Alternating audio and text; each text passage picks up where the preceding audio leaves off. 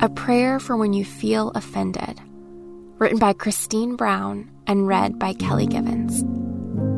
A person's wisdom yields patience. It is to one's glory to overlook an offense. Proverbs 19:11. The other day I called a friend I hadn't talked to in a while. As we spoke, I guarded my words carefully. We held opposing views on recent issues, and I didn't want to offend her. I knew what it felt like to be on the receiving end of offensive words. It hurts, and I certainly didn't want to be responsible for hurting someone else. As our conversation continued, I realized something. I let frustration and tension take over while I struggled to enjoy our long distance chat. I was choosing my words based on being wronged by someone else.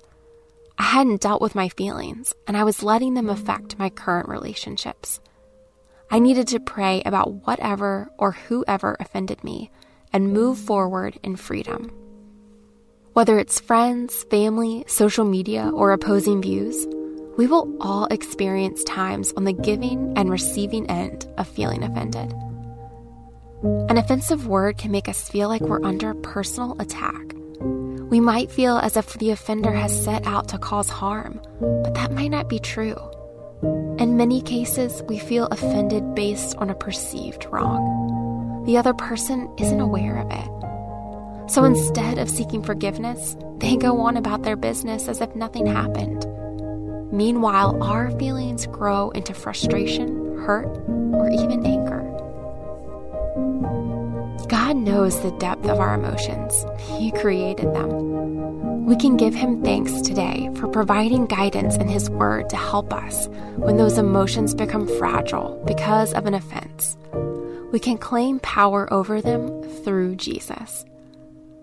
When feeling offended leads to turmoil in our hearts, Proverbs 19:11 gives us a much needed dose of peace.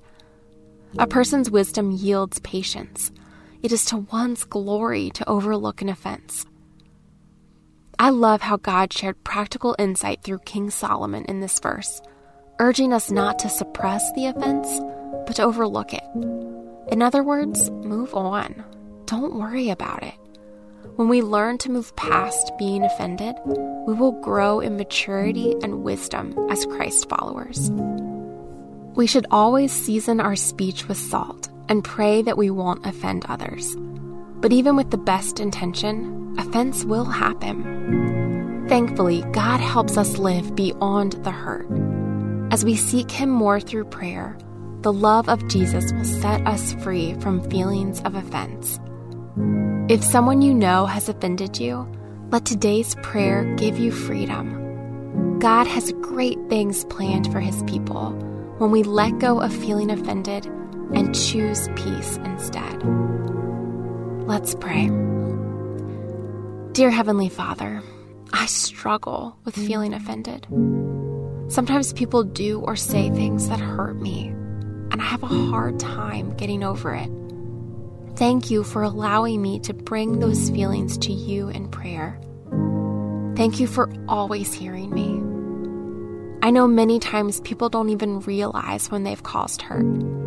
Your word teaches me to overlook an offense. Help me to remember this truth when I feel offended. As I seek more of you, I will grow in wisdom and experience more of your peace. Lord, please forgive me for those times when I've offended someone else. You know my heart, God. I never want to cause pain for any of your children with what I say or do. Let your Holy Spirit guide my speech so that it draws people to you. Thank you for offering freedom from offense. Thank you for giving your precious Son, Jesus, so that we may live in that freedom every day. I praise you today, Father. In Jesus' name, amen.